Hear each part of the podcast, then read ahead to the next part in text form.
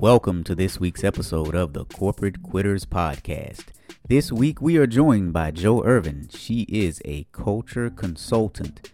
She's going to talk to us about how to connect your actions to your values. Take a listen, guys. This is another great one. Jo's a great guest, and we had a lot of fun.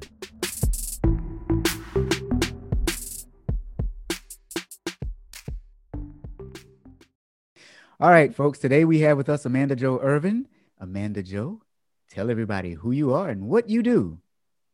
Hi, Robert. Thank you for having me. Uh, I go by Jo, first of all. So if you see me or uh, or me refer to myself as Jo, uh, I have my own business that I started about three years ago called Audit Consulting Education LLC. I call it ACE for short but my son asked me why I named my company after a hardware store. So uh, you can call it what you want, but those are the wings of my business. I have audit, I do internal audit strategy work, I do consulting. I call myself a culture consultant. Uh, so we could talk about what that means. Uh, and I do education. I'm a higher ed professor. It's one of my passions is to teach, train, uh, which is why I'm a NASBA CPE pro- provider. So those are those are kind of my three wings of my business. And so now you have multiple wings in your business. Talk to us a little bit about the importance of diversifying your business. Ah, that's that's one of those things that nobody tells you is a really good thing to do, but you learn really quickly when you go out on your own. Uh, not everything works all the time had I put all my eggs into traveling and speaking and training, look what would have happened to me in the last year. Uh, so, luckily, I diversified right from the start and decided I wanted to be at home, maybe in my pajamas, giving CPE webinars. So, I actually got certified right off the bat in both group group live and group internet based. So I always say I was ahead of the game before uh, the pandemic hit and everybody had to learn Zoom and other virtual platforms. Absolutely. Uh, but but that's just one example, right? I think um, you know when you go out on your own, learning that uh, you've got to diversify, you've got to get income from passive and active sources. All of those things are are things you learn along the way, which I certainly did. So, uh, but it's been able to uh, really replace my internal audit director income within three years. So obviously, diversifying is a good way to go. Yes, it is your business, you have a purpose for being in business. What is your purpose? I say, you know, a few things. I've got a mission statement on my website that essentially is good things come to those who wait but don't. You deserve better than good. You know, when I went out on my own, I I wanted people to realize that they could make choices in their lives to go different directions. I think we're all the sum of our choices. Uh, and I think the choices that we make today really, really impact our future. And um, so that's that's one one thing I, I tell people all the time is that good isn't good enough for you. Uh, and don't stick around. Don't stay somewhere where it's just plain good or good enough. Um, and the second thing that's on my website is that I'm here to change the perception of change, uh, meaning that we need to embrace it. We need to uh, make those choices that are better for ourselves. And, you know, that's what I did when I quit. When I said, oh, quit and quit corporate America. And I know we'll get to that, but, um, you know, change is scary, but it's not a bad thing. And that's what I really like to influence people about. Yeah. And a lot of people are afraid of change because it brings uncertainty. But I mean, you, you got to step out. Sometimes you're stepping out on faith, sometimes you're stepping out on facts, and sometimes on both. Right. So forgot my lost my whole train of thought there. That's not a bad thing. no, I know it it happens to me more than most because I have so much swirling around in my head. After experiencing one of the many levels of your business, what do you really want people to walk away with? Well, my main focus, and I said I was a culture consultant, so let's start there. Uh, is ethics and influencing people's ethics. And what I mean by that is also on the front page of my website because I want people to know what does that mean? I want to connect people's actions to their values. So I, you know, it's not A to Z for me, it's A to V, actions to values, because I think there's a lot of people walking around out there uh, that that say they have these great ethical values and integrity and character, but their actions aren't speaking that. So, you know, that's what I want to connect the dots for people. Uh, I I teach and train number one on ethics. That's my that's my passion. That's what I love to do. Uh, and I'd say that's my most popular program. Even though I love teaching and training internal auditors too, uh, I, I, focus on how they can look at ethics in their organization and how they can question their own personal ethics and make sure they're the ethical auditor, which I write about in one of my books. So um, I'd say really that is my, if, if, I had to put one goal in my entire business, it would be to influence uh, the ethics and culture around all of us. You know, and I, I think ethics is extremely important, especially connecting it to values.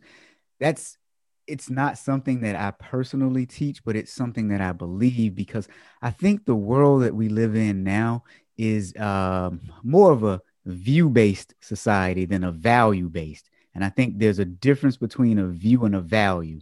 Values, they don't change views change over time. And I tell people all the time when I was young, I didn't like tomatoes, didn't really like ketchup either. Now that I'm older, I like tomatoes and I like ketchup. My taste buds have changed. That's like a view, it changes over time, but your values, they just don't change. So I think that's extremely important. Now, right. I find that when people are passionate about something and when someone has found their purpose, it's because they've experienced something that has led them to their purpose. I don't think a lot of people say you're born with purpose. I don't think so. I think you find your purpose when you're on your journey in life because it leads you in many different ways. So, talk to us about how you found your purpose and how you came to be where you are now. Sure. I think you're exactly right. I think that sometimes we learn uh, by seeing things done wrong. And that can be our own mistakes and that can be others' mistakes. Um, I will tell you that I've learned leadership by watching a leader uh, do what you shouldn't do. And, and so I think, um, you know, you can either have great mentors in your life and great leaders that show you the way, or you can have the opposite path. And I think what I challenge people to do is no matter which path you've been on, to embrace that and learn from it. Uh, and I think you're exactly right. The the aha moment for me on how important ethics and values were in my life was when I noticed that they weren't the same as those around me. They weren't the hmm. same as those around me at my organization. And I don't think I knew it was my passion, although I have been a tattletale since birth. So I, I, I literally call myself a really short whistleblower in my presentations because I have been a tattletale since birth.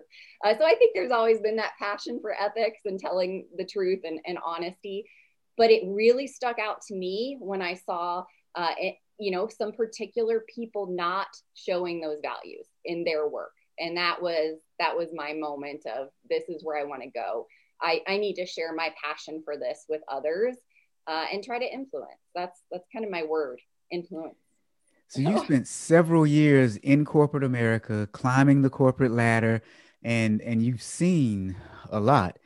And yeah, that went to shape who you are and, and what you've become based on some of those valuable experiences. You know, I think I think you hit a good point though. Uh, when we have good leaders, we learn from them. But when we have bad leaders, we also learn from them as well.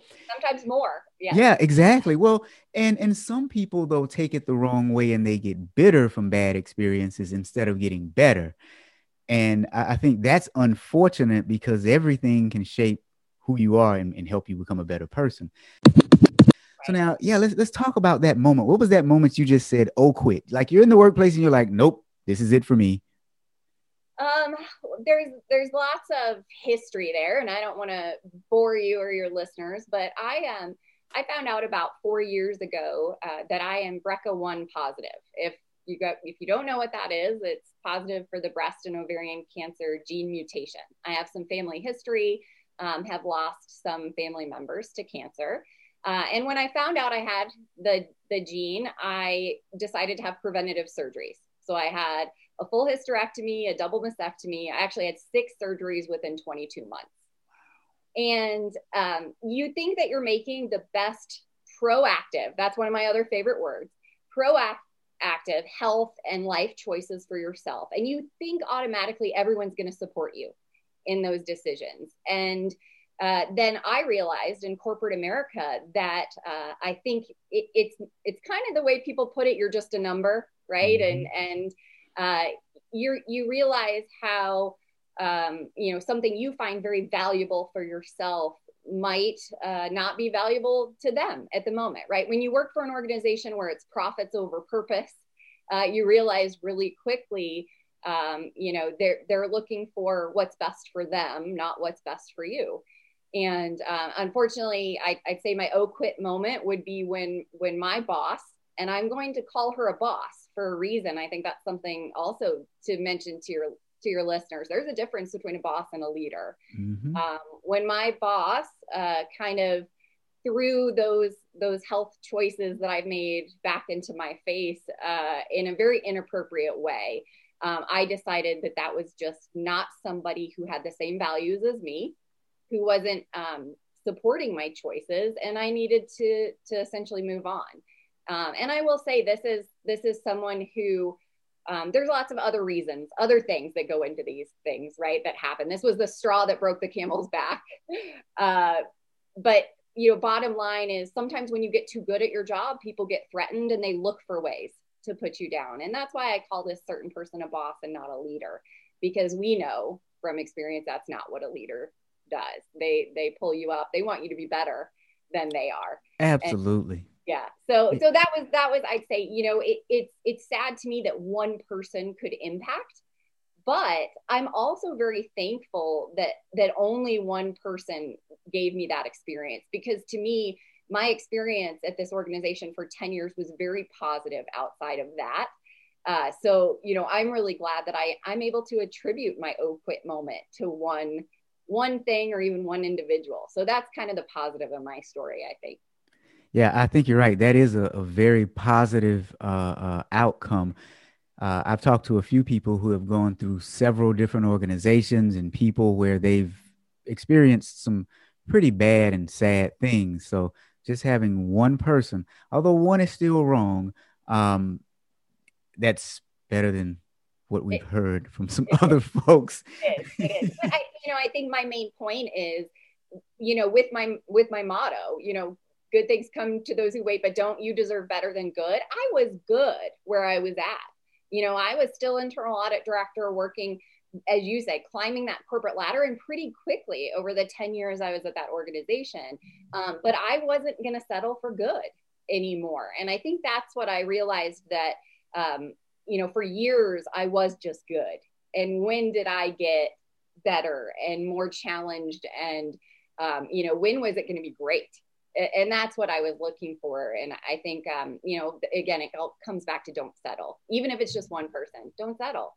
There wow. is some place out there uh, where you're going to find your ma- you're a match. Your values match those you're working with, which is where I am today. So.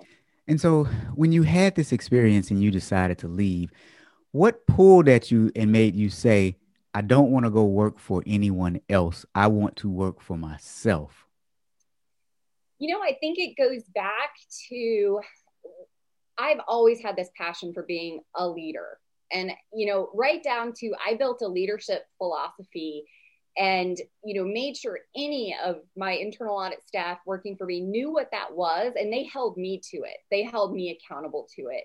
Um, i had this passion to be a leader and i wanted to do it and effect, impact as many people as i possibly could so I, this sounds crazy, but I, I, feel like I went backwards in my career. You know, we started in, in big four accounting where we got to go to lots of different clients and meet all these different people.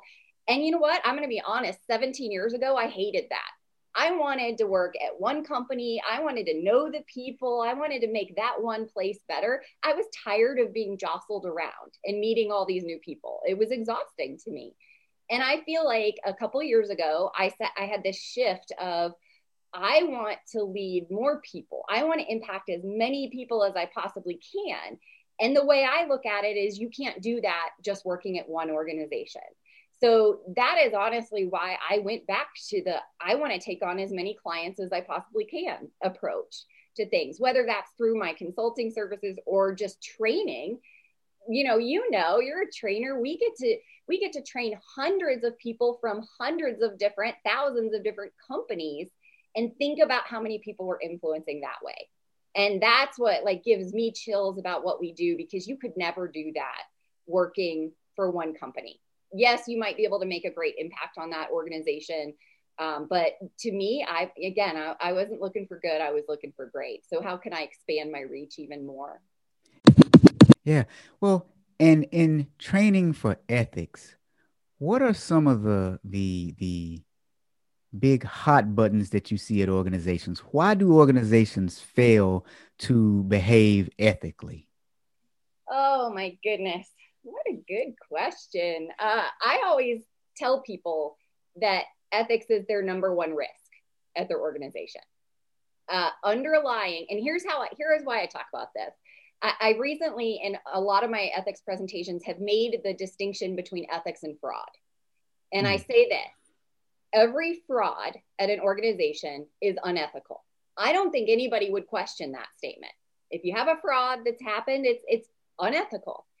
But not all unethical behavior is fraud. So it doesn't go the other hmm. way. Unethical behavior can start small at an organization um, and it may not be fraud, it may not be fraudulent, but that's the root cause. That's what I see as the seed at organizations that are leading them to show up on the front page of the paper. So, you know, I spend a lot of my days teaching and training internal auditors how to audit culture, that hot topic that everybody wanted us to do, but nobody told us how to do mm-hmm. years ago. Uh, and I, I literally just published a course assessing and auditing ethics and fraud red flags. Why? Because that's the number one risk to our organizations. Uh, so I know I didn't exactly answer your question on specifically what's the cause, but the point is it can be very small things, unethical, unethical things that mm-hmm. lead uh, to that. I also think number one is is companies are putting victories over their values. You know, they are putting profits over their purpose. Uh, you know, ethics and technology is the number one issue in technology. Still today, it's not AI, it's not virtual reality, it's not quantum computing, it's not big data. It's things like data privacy and data security, and it's ethics. And so, you know, I just don't think people think about ethics as broad as it really is at your organization and how it can be the underlying cause of a lot of problems. So, well, you know, here's here's one thing I think about hearing stories from various people, and um, I've heard something similar from you. Organizations need to be ethical. I think no one will dispute that. But most people who have stories about horrible times in organizations, it's not necessarily the organization's ethics, it's a few people within the organization. Right. Now, can you talk about that? Because that it's an observation that I have, but it's very confusing because I don't understand it. Yeah, I mean, if you think about it, an organization has values, right? They have value statements, and and I hope uh, that their that ethics or integrity is one of those value statements. But an organization doesn't live and breathe those value statements. The people within the organization do, uh, and the only way those values come to life is by the people. So you know, this is my selfish plug for the reason I wrote my ethics book, and it's called Becoming the Everyday Ethicist is because there's, I think, three big parts to being ethical. And it's the three sections of this book. Number one, and first and foremost, is personal ethics. It comes down to our values, our beliefs. Second part of the book is all about leadership ethics because I think we're all leaders, right? Whether we're leading people or not, whether we know it or not, uh, we're influencing other people in the way we, we behave each and every day. I'm a leader to my son, you know, it, it's everyone, anyone around you. Um, and so that's part two. And then part three is organizational ethics. You know, there's there's mm. five chapters in this book about how organizations can get better about it. But guess what? The reason that's after personal ethics and leadership ethics is because you have to have those in place first. And this is why I harp on uh, when I'm when I'm consulting on culture, first thing I start talking about and digging into is how are you interviewing your employees, your your potential employees, because that's where it starts the people is is where it starts. Are you asking what their personal value statement is? They better have one and you it better match your organization. But people aren't asking those questions. And i think you know to your point it, it's those people at the organizations that's that is the true reason they're failing. Uh, in my ethics training i talk about this concept of of the big me out there today. I call those are the bad apples uh, out there. And I pick on a lot of organizations that have been in the news that have these big me leaders. They're all about themselves. It's that that pride and that prestige and that ego. Uh, and and so you know that's what we need to be looking out for. Uh, my second character choice that I say we need to look out for are the rationalizers. So you'll probably you'd probably like mm. that one. That's where most people live. There's not that many, thank goodness, bad apples, but the rest of us rationalize ethical behavior. Um, and so the whole purpose of this is how we can, at those three levels, uh, stop doing that and become an everyday ethicist where our values are matching our actions, our actions are matching our values. So, yeah, and that explains why, even if it's a good organization at the top, you can have some people with some bad personal ethical values and they will ruin it for everyone else. Absolutely absolutely. Yeah. It is unfortunate that um, we have organizations that exist that allow that to happen. Why do you think we remain silent? Why do you think we just, you know, go along with this behavior? Well, I think we all know uh, the term whistleblower obviously is still a negative con- context, unfortunately. And I think, um, you know, the the dedication in this book. You'll like this. This book is dedicated to every whistleblower and tattletale out there. Thanks for speaking up. Ethics do matter. Character matters. Uh, because I think it's it's hard to speak up. It it is it's not the easy thing to do, and it takes a lot of courage. And I think that uh, being a whistleblower has come with some negativity over the years. In fact, I I am very good friends. Uh, I have a dear friend who's going through it still today and still needs that push to and that reminder to keep speaking up and, and letting her voice be heard but you know i think that's why i think it, it's still a scary place to be and a lot of people uh, need to learn that courage and have that grit uh, to speak up uh, i always ask people to develop an ethical mantra at the end of, of my ethics mm-hmm. training and i give them this one as an example always speak the truth, even if your voice shakes. And that one, as an mm. auditor, especially, because how many meetings have we gone into where it, it's hard to speak the truth? Um, but but I think you know really building that value and then matching your actions to it is how we're going to get there. But it's hard. I'm not going to pretend like this is an easy easy thing or an easy topic. Yeah, it's not. And so you, you go from the corporate workforce, climbing the corporate ladder, you see some things you don't like, and you say, I want to do something different. I want to make a difference in the world. Now, when that transition happened, what were some of the things that you experienced that you never thought you would experience, both good and bad? Um, I think the positive experience is that, you know, working with even people like yourself, I didn't realize when you're out on your own. Um, I guess the bad, let's start with the bad. Let's get the bad out of the way. You're by yourself. You're all by yourself. I, I'm in my office by myself every day. I miss my team. I miss that. And that does, um, that does weigh on you. And even in this virtual environment, of course, we're all feeling that even more. And that's just not me anymore. You know, this is everybody.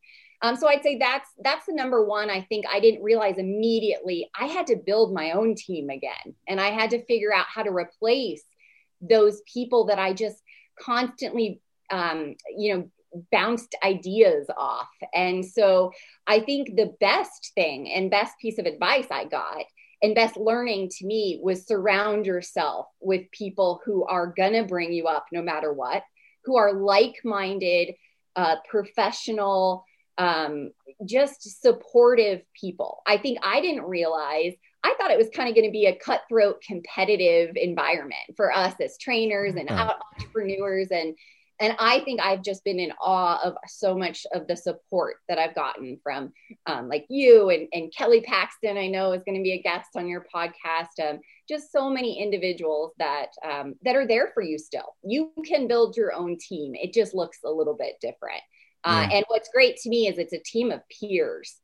You know, there's no subordinate leader roles, and and I learned really quick when I went out on my own that if anybody was going to treat me like that, uh, as as I was beneath them, or um, I I had the ability to remove that.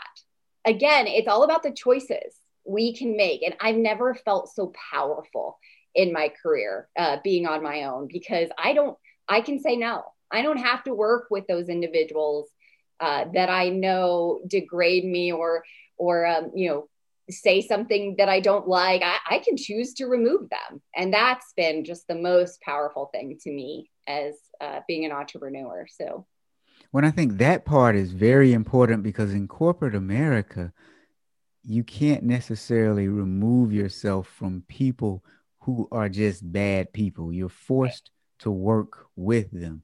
Uh, any particular experience or stories you want to tell related to that?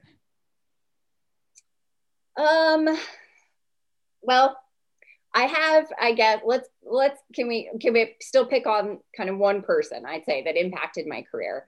Um, you know, in corporate America, you obviously encounter lots of different individuals and you have to deal with different personalities and, and characteristics. And, you know, I knew that. And being a female, I think um, was eye opening to me in several instances. And one of the experiences that I had uh, was where actually a gentleman was in an elevator with me. And uh, he said, basically, kind of came on to me and, and, said, You know, I thought you were married. And he kind of pointed my finger, and I said, No. And uh, he said, If you keep wearing that skirt, you know we could change that you know and i was i was kind of like so taken aback because at this point you're a professional you know you, have been working on your career and all of a sudden you you felt like you were in high school again or it just kind of took me back. Uh, it affected me so much that i went in and i, I talked to my boss uh, about it and um, her response to me was oh he just thought you were cute. No big deal. You know move on basically. And i think again that was another one of my aha moments where i don't have to be okay with that. You know no, number one my response would be way different if someone came to me with an issue like that. I do an entire mm. training on our responsibility uh, not only as as leaders but female leaders. You know I, I teach and train female leaders on what is our ethical responsibility to again pay attention to what's going around on around us um, and help others through bad situations like that um, but you know, again, I think um, these are those things that you don't think are happening in corporate America anymore, but they still are. This was, you know, just a really a few years ago, a ha- handful of years ago that this happened to me. Uh, and in my presentation, I actually did a survey. I did a poll on LinkedIn to see how many other women have have had experiences like this, and you would be amazed at the influx of experiences. So again, I know this this breaches into a whole nother topic, you know, sexual harassment, gender discrimination. We don't want to get into that. But when it comes down to it for me, it's ethics and it's values and right. it's being comfortable and it, you know, to it's still no matter what issue you faced, I bet you can come up with some you know ethical grounding in that where if it didn't feel good to you it was something against your own values. And just to be able to say i i want to step away from that. Um, and that's you know that's just my one corporate america experience uh, to say you know I, I no longer feel comfortable getting into an elevator with a male alone. And, and so this has nothing to do with again my company or or any of that but uh, just to be able to say i'm going to remove myself from this situation. So I'm not uncomfortable anymore. Uh, was again powerful for me. Yeah, and and I can completely understand that. I talked to uh, one person who described the experience that that they faced that kind of had them make the move as now experiencing PTSD to a certain extent. Mm-hmm. And I get it. You experience something horrible and you you have that angst a tightening of the chest whenever you're in a situation that's similar to it and this is from an environment that you never expected it to come from. Mm-hmm. And right. when you take a lot of people's cumulative experiences, it does shape you into a different person and kind of moves you into a different space. It moves you from here, I'm working at this company. Now I'm going to do this on my own. I'm going to advocate for certain causes so that what happened to me won't happen to anyone else. Um, I see you shaking your head. You, yeah, yeah it's well you're talking about what i teach because i i try to get everybody from that ptsd mindset to mm-hmm. a ptg a post-traumatic growth how can we get all get past these you know i in my ethics and female leadership i do talk about what's happened to all of us but the mm-hmm. the most of the presentation is about what can we do about it right, right? how can we go forward and make sure this stops happening and again even if it's just influencing one person or you know whoever's on your team how can we little bits at a time you know have that post traumatic growth let's learn from it and one of the big steps in that is advocating for others it's joining causes and Absolutely. and doing things and speaking out against it so i think that's um, yeah you know uh, and that's the positive piece of it you know you're growing from that experience and uh, it's the way to put a positive spin on anything that's happened in your life let's talk about one last positive thing before we get ready to shift out. Let's talk about the freedom and flexibility that you have, because I'm sure you have a lot more freedom and flexibility in your life, and you're happy about that. Yeah, um, I would say at first it's kind of scary because you think you have to work all the time when you when you quit, right? We've talked about this. Sometimes you work way harder, way harder than you ever did in corporate America uh, why? Because you see the benefits from it more. And so it makes you want to work more and more. But I think for me, being in year three of being an entrepreneur, I've learned um, that I can definitely more easily set my boundaries. You know, my son's in elementary school. I never thought I was going to get to be a stay at home mom ever. Uh, and I would say I'm definitely not that now but I have such m- more time to spend with him. I could do virtual school from March to October of 2020, uh, whereas a lot of people couldn't do that. And I, you know, I fully recognize I was very lucky in that situation.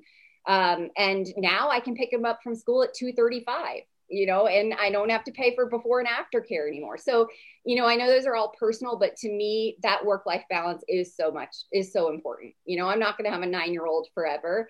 Uh, and so I, I love that the last three years I've been able to spend more time with him than I ever thought possible. Maybe I'm still working, you know, while I'm doing that, but uh, you know, he's still he's still around, and I'm able to spend more time with my family. So that's number one benefit. Um, and I I also train on habits a lot, and I you know the one habit I, I preach about is the unschedule. Unschedule some time on your calendar. And i feel like i've gotten so much better about that. You know we're not commuting now. So unschedule that hour you would be commuting and yep. take that time to read the newsletters you never read in your email inbox or you know catch up on what's happening in current events because I, I think that's just number one what we should all be focusing on right now and and so building those habits in your schedule i love the freedom and flexibility to do that kind of stuff absolutely well, thank you for talking to us about ethics, values, morals, and everything good in the world. Now, tell the folks where can they find you, your books, your programs, anything that is Jo. All right. Um, you can find me mainly on my website, which is auditconsultingeducation.com. Uh, I have pretty much everything out there. My books are out there. They're also on Amazon. Uh, I've got three books. Uh, my audit book is called Total Quality Auditing. It's all about how total quality management principles can be built in what we do as internal auditors. So it's a trademarked approach that I published a couple years ago, 2019. And then um, personally, personal book, uh, just republished in 2021, uh, is called Your Road, Your Choices. The first title is Our Choices on the Road of Life. This, I would say, really sparked my interest in ethics. It's got an entire chapter on our character choices. And um, so that's what kind of led me down my path for the third book, which I already plugged already, the ethics book. This was published late in 2020. So that's my COVID baby. That's what I call my, my pandemic book. Um, but all of those are on my website and LinkedIn, right? I mean, that's, that's my favorite platform. Uh, I know it is yours as well. Connect with me. If we're not connected, I'd love to meet you uh, and uh, talk about anything from ethics to audit to, to any topic. So all right. Well, thank you for a great show.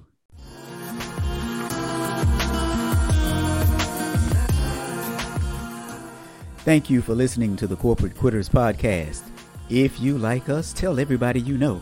Better yet, head on over to the iTunes store and leave us a five star review. It only takes a few seconds. I can do it with my eyes closed and both hands tied behind my back, so what are you waiting for?